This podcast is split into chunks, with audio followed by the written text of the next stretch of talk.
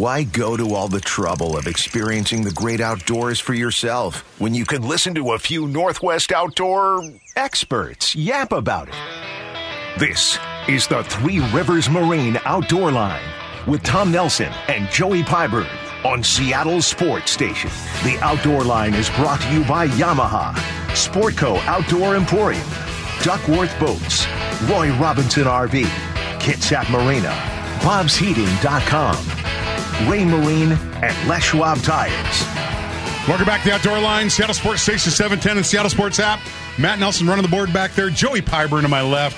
I'm Tom Nelson, and on the phone, I, I tell you what, log on to the outdoorline.com because you got to check out the blog that's coming from our next guest. Did just a great discussion, a great breakdown of what's a whole lot of information. Mark Yuasa, Communications with WDFW, joining us this morning. Good morning, Mark Yuasa. Morning, buddy. Good morning. Guys. How are you doing? Doing well, man. So, I mean, great blog. I it's kind of how I get my information. When you write these blogs, I I run through and it's very easy to read for guys. You know, you kind of break it down and and and put it in, uh, you know, the form that I can digest. You know, I, I have all these forecast papers in front of me, and it's a lot of numbers and and uh, percentages. But you know, tell tell us what you know what we, we have to look forward this summer. Yeah, sure. Well, you know, first to start off, I mean, the, the buzz we've been hearing is that this year is going to kind of resemble last year, and, and then you've got some added bonuses. So, I mean, guys can start looking at their calendars right now and kind of at least get an idea of, you know, if you go back and look at 2022 and say, hey, you know, July 1, this this place opened, June 15th, this other place opened. I mean, I'd start marking your calendars right now to get excited about things. And I think the highlight this year, obviously, you know, they don't, they're, they're the Rodney Dangerfield of fish, of salmon, right? They don't get the respect, but, you know, pinks, man, you got almost 4 million of these guys coming back this year. And, you know, okay, you know, you push your nose up, but, you know, get past that, you know, get some guys out and some kids out who are beginners.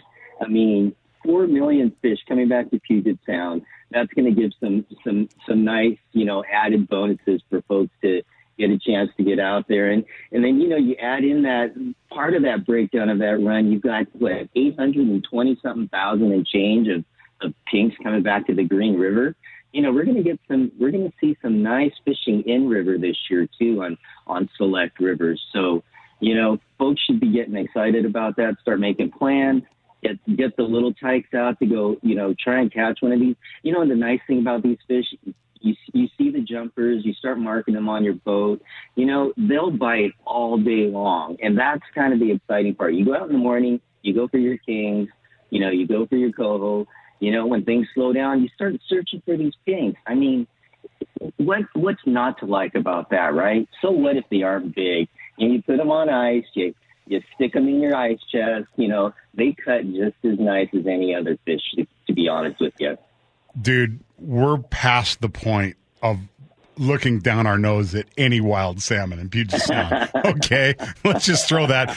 But now, but but now let's work up the food chain one step though. Sure.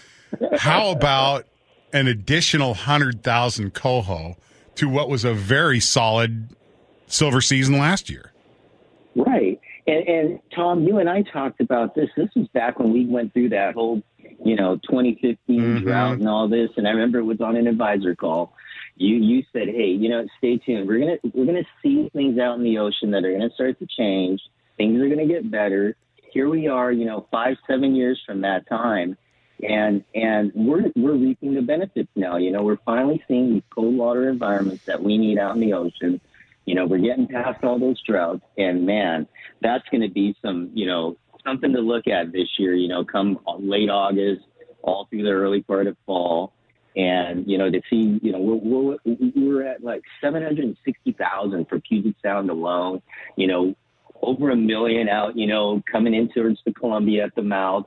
God, I mean, if there's anything to get excited about, and we'll start seeing some of these these season options next week when we have. uh the first uh, Pacific Fishery Management Council meeting, and and we'll get the three ocean salmon options. I mean, I'm, you know, this is the time of the year you just got to start getting geeked out and start looking at your calendar and, and start making plans now. So yeah, so you you alluded to the meetings that are going to happen this week, and, and, and they're very important. The the PFMC or Pacific Fisheries Management Council will compile the forecasts and come up with the three ocean options, and that's really the bedrock by which the rest of our seasons will will actually form. Um, it's interesting this year, Mark, because we're seeing some rebounding coho stocks on the coast that that we're constricting to our fisheries, to our coastal fisheries this year.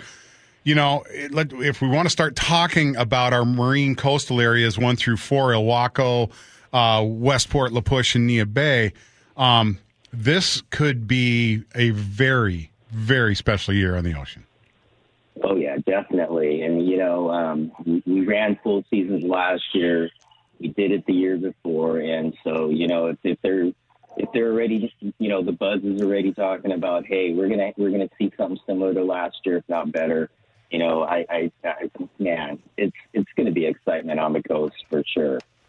So a little bit closer to home, if if you look at the overall Chinook picture, which which you knew we were going to, this is this is no surprise to you. we took we're, our time. We, we took our. There, I did, man. We, I let you talk about pinks. I let you talk about coal. we talked about the coast, but so we're looking at it. You know, overall a, a 1.06. Uh, we're looking at six percent more Chinook in Puget Sound than than we did last year.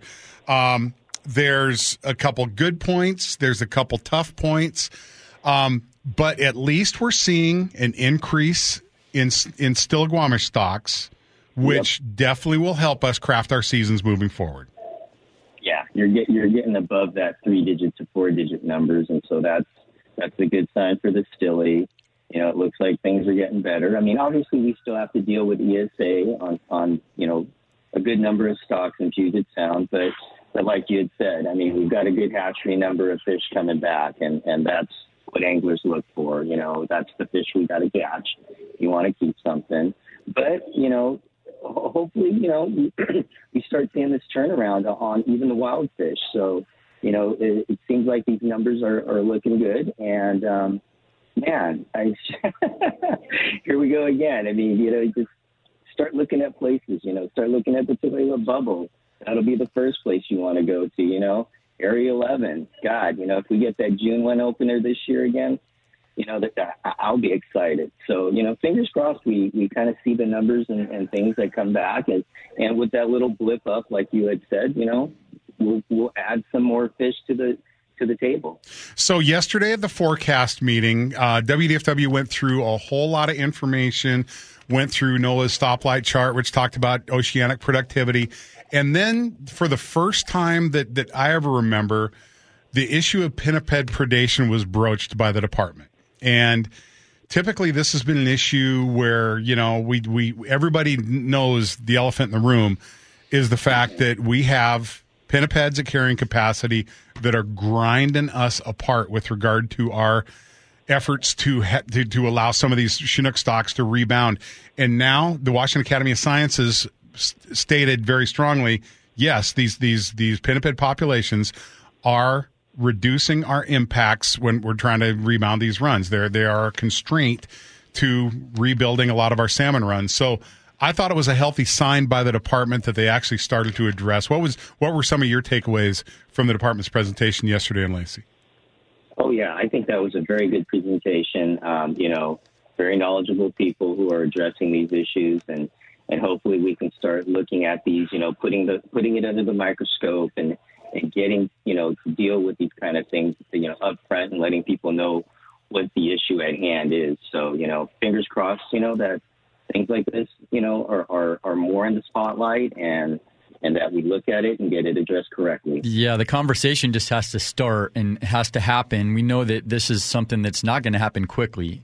They're going to analyze every little bit of data before no, sure. we actually do anything. But we look, man, this, all of us anglers that are out there in the water, we see the issue, we see the problem. But this is also something that we're in complete agreement with the tribal co-managers on, mm-hmm. and we can work together and get a win with with the co-managers. And I and I and I really I really believe that it'd be a, this would be a stepping stone to that relationship kind of being fostered and enhanced a little bit and and uh, because I mean we we have to work together with with with. Oh, yeah. I mean, the the the tribal governments are the only political entity that have the horsepower to hold the Fed's feet to the fire with regard to holding the line on habitat enhancement, hatchery production, and a lot of other things that we need to have fisheries. And uh, to look at it any other way is just really short sighted, Mark.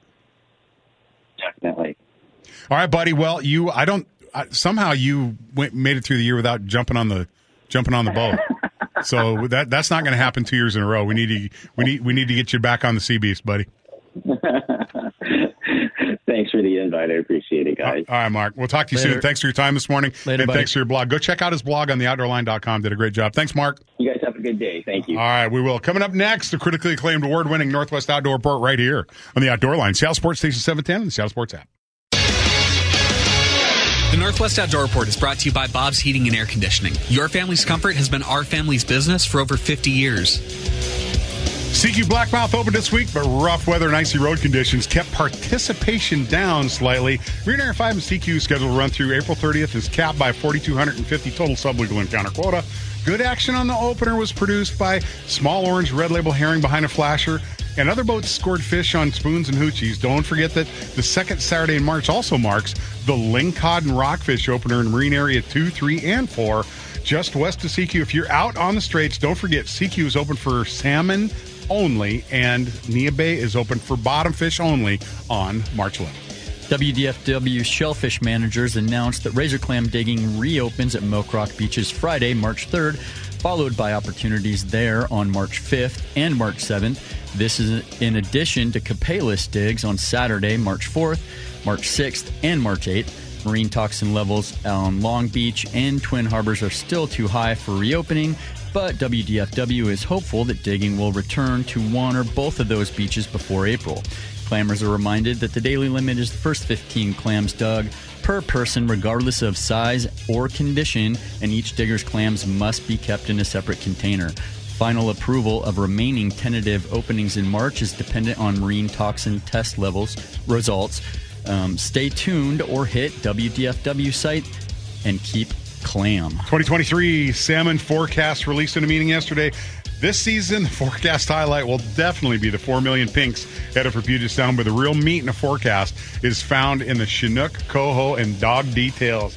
As in most years, numbers are something of a mixed bag, but Chinook and coho numbers are up slightly overall coming into Puget Sound. The Stillaguamish River has been limiting stock in recent years, and so a slight uptick in Stilly hatchery and wild Chinook is great news. The huge bright spot for Puget Sound is the coho with a bump of nearly 100,000 more than last year, up to 760,000, which may just be enough to drop some coho fin clip restric- restrictions and open some popular areas that have been closed for a couple seasons. While there not will not be a bonus limit for pinks, those 4 million humpies will likely keep us on the water for a few bonus days this year. If you missed Mark Yuasa's forecast segment, go hit his blog on theoutdoorline.com.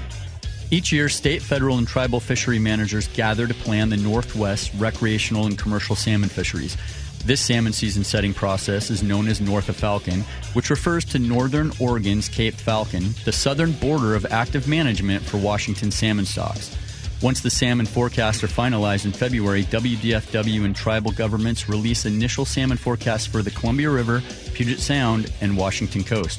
Following next week's Pacific Fishery Management Council or PFMC meetings, the, uh, the next opportunity for the public input is March 15th in Lacey. Hit the WDFW's North of Falcon page for more information. Skagit Sauk opener to be announced next week. We are hoping to officially announce the Skagit Sauk Catch Release Steelhead season, but word on the street is the announcement will come next week. The Sauk from Darrington on down to the confluence and the Skagit and Rockport to concrete will be open for catch release steelheading, but don't start casting, floating, or drifting hmm. until that official announcement comes next week. New WDFW commissioners actually have wildlife biology backgrounds. What? A pair of retired biologists, one a tribal fisheries bio, the other a former WDFW ungulate re- researcher, have been named to the Washington, Fi- uh, Washington Fish and Wildlife Commission, and the term of its current chair has also been re-upped. The new members are Stephen Parker and Woodrow Woody Myers, while the current continuing member is Barbara Baker.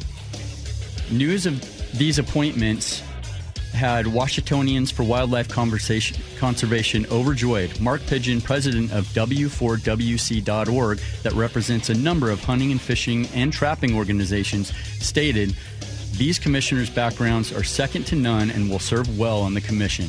While these commission appointments will not swing the non consumptive majority, it's a step in the right direction.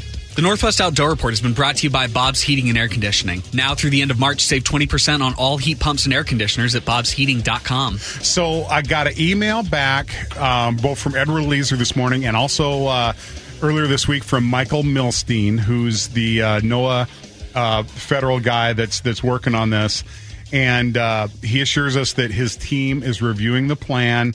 Um, it, the review could be completed as early next as next week, but they're talking about a 10 year coverage for the Skagit Sauk So- fishery. So, what does that mean?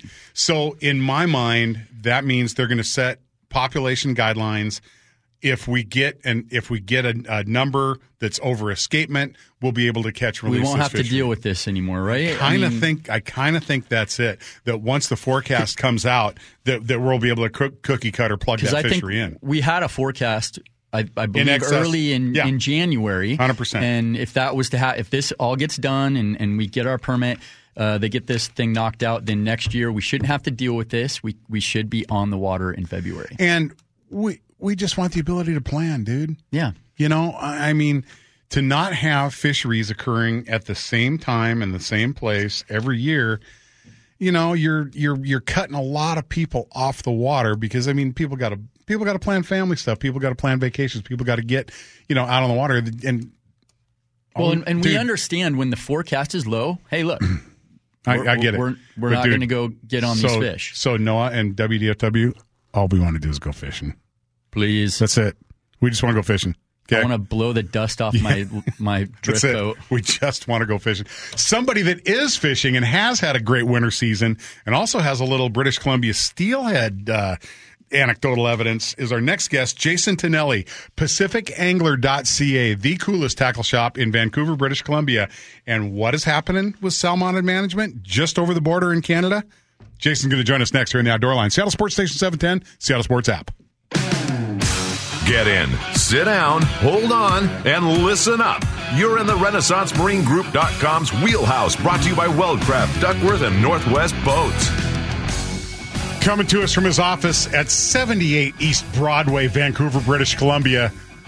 PacificAngler.ca is the website. He is Jason Tonelli. Good morning, Jason. I've come to the conclusion that we don't have you on enough. All right, so so I'm counting on a just an action here packed right segment.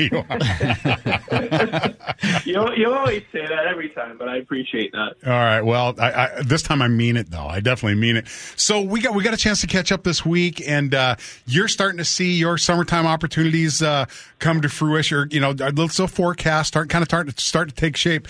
But before we kind of dive into what's going on this summer, let's talk about the the winter Chinook fishery, the winter spring fishery you've got going on right now. Yeah, it's been another good year. You know, when I first started fishing for winter Chinook in Vancouver, pushing on almost 20 years ago now, kind of felt a little bit more like steelheading. Lots of searching, looking for bait, looking for fish, and if you got a fish or two, uh, it was a good day, which is fun. I enjoy, I enjoy that aspect of it. But the last five or six years, for sure, it's there's been a major shift, and uh, we're catching a lot of fish, a lot of small fish, and a lot of legal sized fish. And it, now it's like you almost expect to go get two, three, four, and we even you know had days where we've limited out on six fish limits and stuff like that. So it's been awesome. It, it seems like maybe a little better size fish this year. I mean, I've seen a bunch of pics from some guys up there, and, and, and obviously we have a few of our our buddies who are slipping across the border and going up there and fishing. I've seen just some really really quality fish. Yeah, size is up there for sure. Um, there seems to be a lot of bait around. Um, and you know, I mean, I've even gone back and hung out with some of the old time guys who've literally been fishing our local waters like for 50 years, just trying to get a feel for it and being, you know, like, what was it like in the 70s? Were there this many fish? Were there this many big fish? And the answer is really no. Uh, so we're we're pretty excited to see a, a lot of these fish and and some big fish. So I think it has a lot to do with the bait. what are you seeing for bait? Is it obviously there's herring and there's candlefish, but what are you seeing more of one or the other? We're we're predominantly herring up here for sure, but uh, one of the trends that's now sort of solidified is are the anchovies. So they used to kind of mm-hmm. periodically pop up in and around Vancouver, Howe Sound, and uh, we were kind of excited when we would see them. But they've been here consistently now. I think I want to say for about six years. And so, depending on where we are, we're we're going to see a mix of mostly herring still, but there's definitely some huge bait balls of anchovies. So we're looking forward to the fish that that produces. We're talking with Jason Tonelli this morning. PacificAngler.ca is uh, his website coming out of, coming to us from Vancouver, British Columbia this morning. And, and, and Jason, you uh, you and I often talk about salmon management and how you know there's kind of two different strategies between British Columbia and Washington and how they don't always jibe. We've been fishing mark selectively for years. So when you told me that one of the industry's responses to the draconian Chinook closures that you guys have been suffering under was the fact that DFO spent a few million bucks on some clipping trailers and yeah. you are actually looking at a mark selective opportunity for the first time in the history of your country in Howe Sound, potentially this spring. Yeah, it's big news, and it's it's definitely not a slam dunk yet. Um, of course, uh, the other, other user groups are actively trying to persuade the fisheries minister to not put this forward. Um, I do think personally they're probably going to do it. We've been working on it for three or four years. And there was a, a big shift this year. So we've been talking and pushing about mass marking and mark selective fishery with DFO for six years, really uh, citing the, the Washington model. And Washington managers have come up and done presentations in, in Vancouver at Sports Fishing Institute banquets and stuff like that. Finally, the department came out with a position paper uh, this summer. And basically, the short version of it is we're doing this. We are going to start transitioning towards mass marking of Chinook.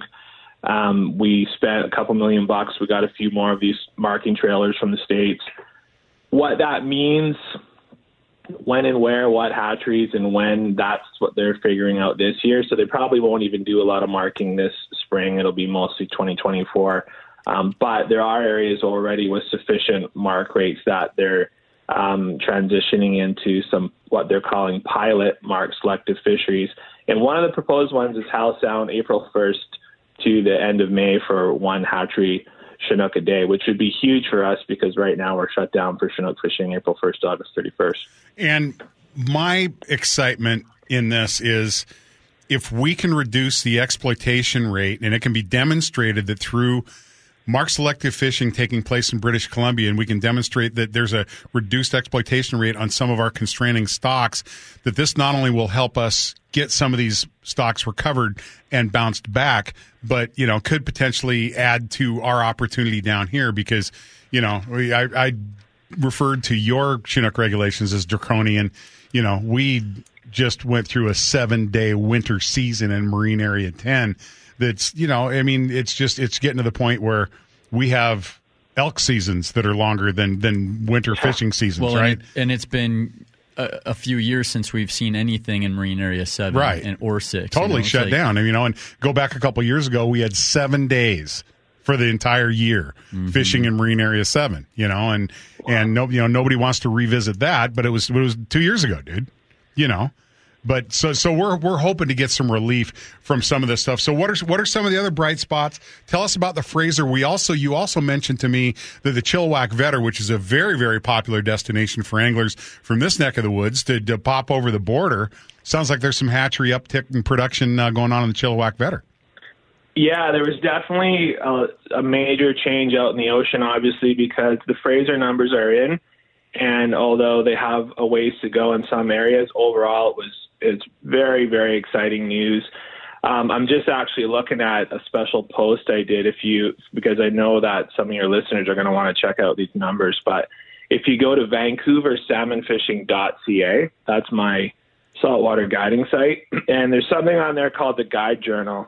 As soon as you click on that, you're going to see something called um, like a special Chinook report, and that's where you can see the graphs for everything that I'm about to tell you because it's pretty cool.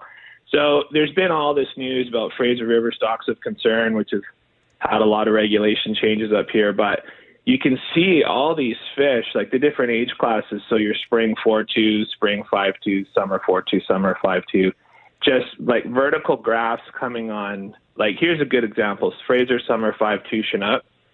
One of the worst brood stock years since 1975, probably about 7,000 fish. Uh, 26,000 fish came back.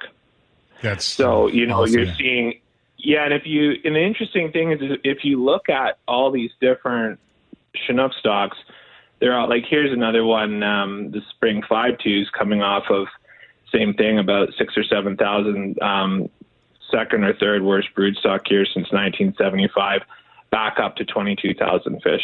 So I mean, one year is not a trend, but it does appear on many of these graphs, hopefully, that we've we've bottomed out. And it wasn't just a river here or there; it's all these age classes, it's all these different life histories from the the the Chinook that go as far as they can up the Fraser, all the way down to the Chinook that spawn in the lower reaches. So that would be your Chilliwack Vedder fish, uh, which were broodstock from the Harrison River. So those are your White Springs and the Harrison, and then your Sure. Chilliwack Vedder fish. So so check this out. So those fish have sort of been in the fifty thousand per year range on the Harrison. Not great. Uh, the escapement targets um, about seventy, and this year we were like eighty three thousand.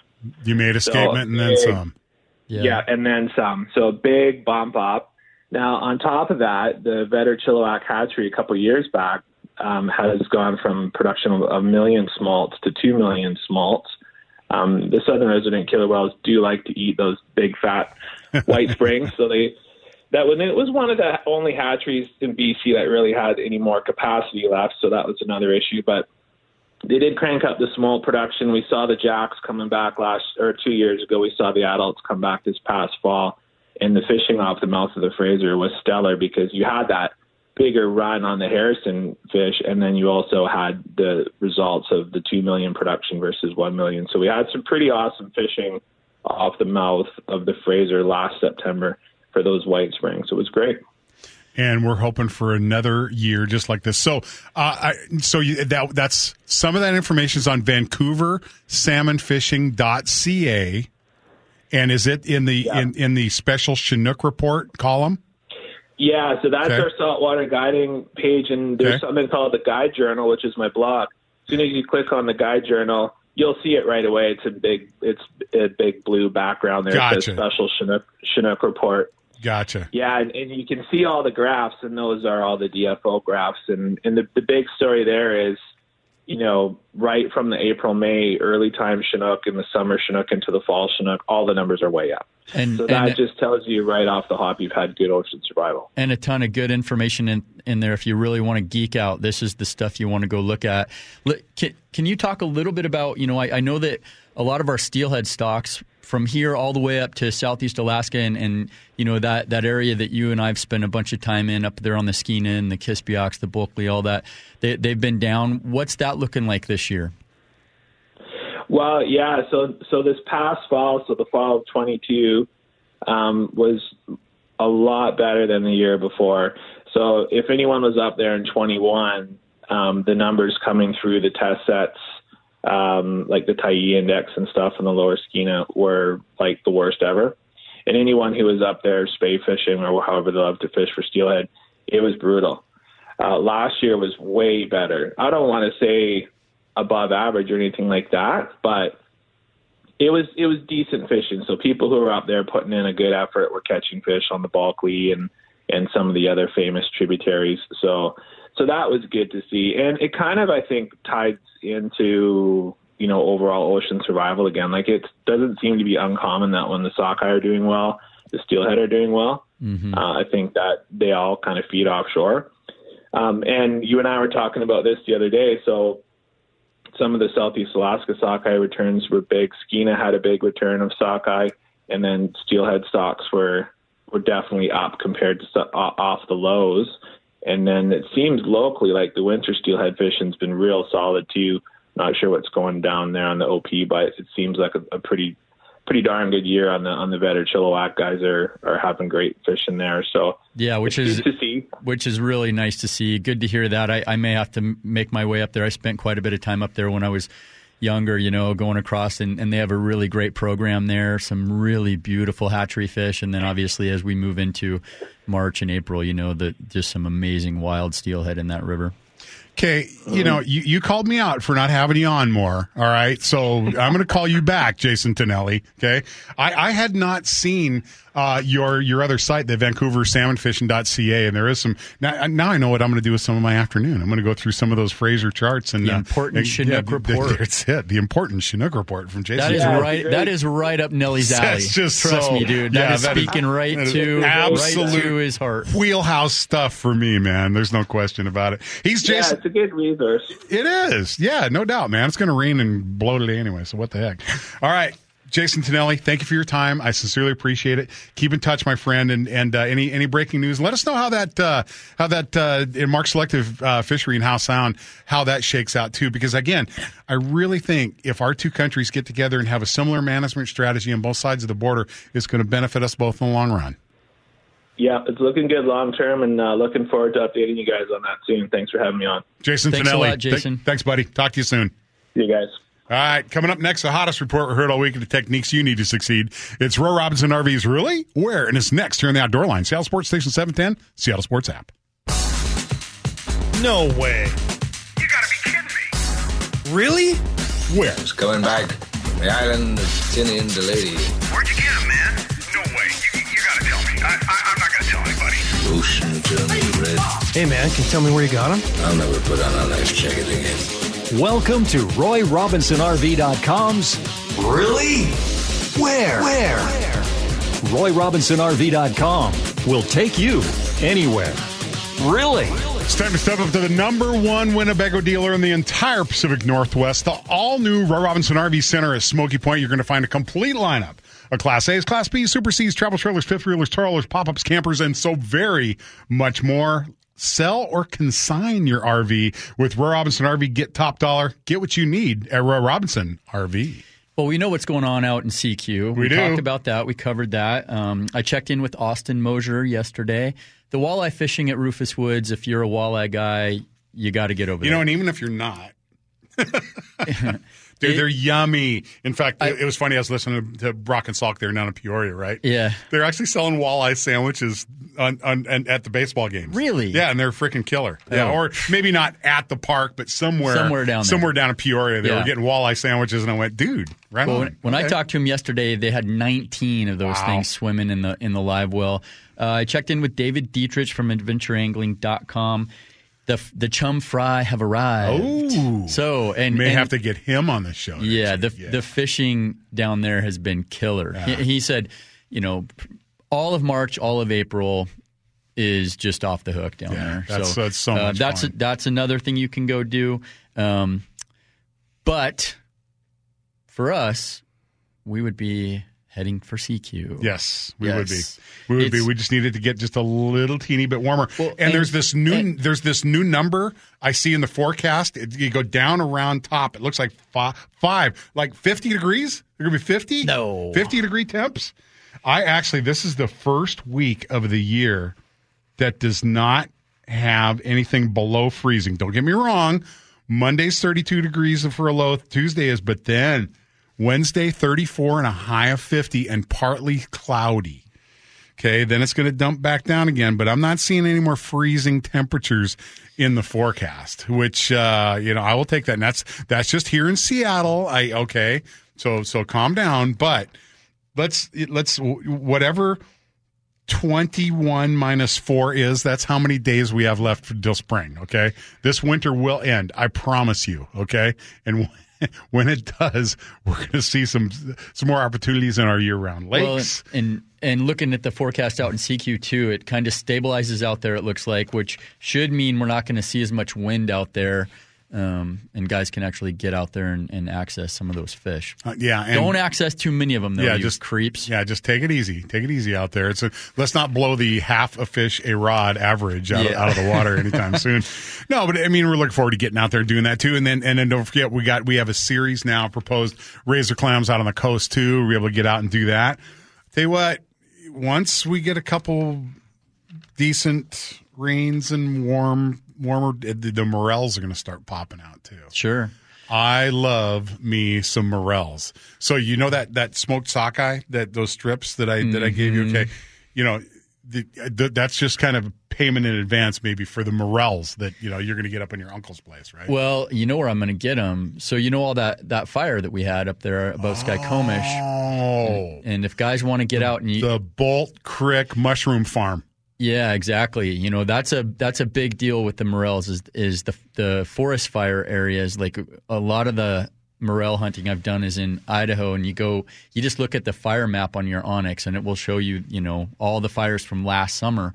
You go in there and uh, whatever it is about that, it, it, it makes those things bloom, and and uh, the morel hunting can be insane. So bad Bolt Creek fire, human caused. Kind of never got the last Yeah. word on that.